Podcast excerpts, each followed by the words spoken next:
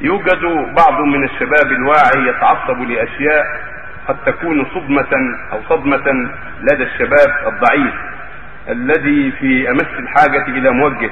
ومن هذه الأشياء أنهم يقصرون ثوبهم تقصيرا قد يصل إلى التشدد. هذه مسائل طفيفة مسائل خفيفة المهم أن يحذروا من الإسبال. فإذا كان الثوب من نصف الساق إلى الكعب هذا كله جائز. أعلاه نصف الساق كما جاء في الحديث هجرة المؤمن. والنهاية الكعب لا ينزل عن الكعب. ما دام الثوب من نصف الساق إلى الكعب فلا إنكار في ذلك ولا ينبغي الإنكار في ذلك. بل هذا محل جواز من النصف إلى الكعب. ولا يجوز أن ينزل عن الكعبين كما قال النبي صلى الله عليه وسلم ما الكعبين فهو في النار. وتوعد المسبلين أن لا يكلمهم الله ولا يزكيهم ولا لهم عذاب أليم. فلا يجوز الإسبال تحت الكعب ولا بأس أن يكون فوق الكعب إلى نصف الساق. هذا محله نعم. ولا ينبغي التشديد في هذا ولا التزمت في هذا. بل ينبغي في هذا التسامح وعدم الإنكار على من رفع إلى نصف الساق وعدم الإنكار على من, من نزله إلى الكعب لا هذا ولا هذا. الله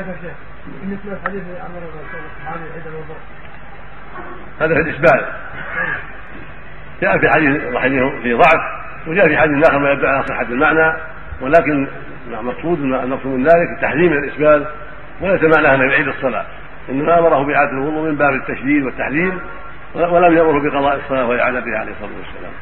قال أهل العلم بهذا المراد من هذا تحذير من الاسبال وأنه شيء قبيح ينبغي فيه الحذر من من تعاطيه ولا سيما في الصلاة.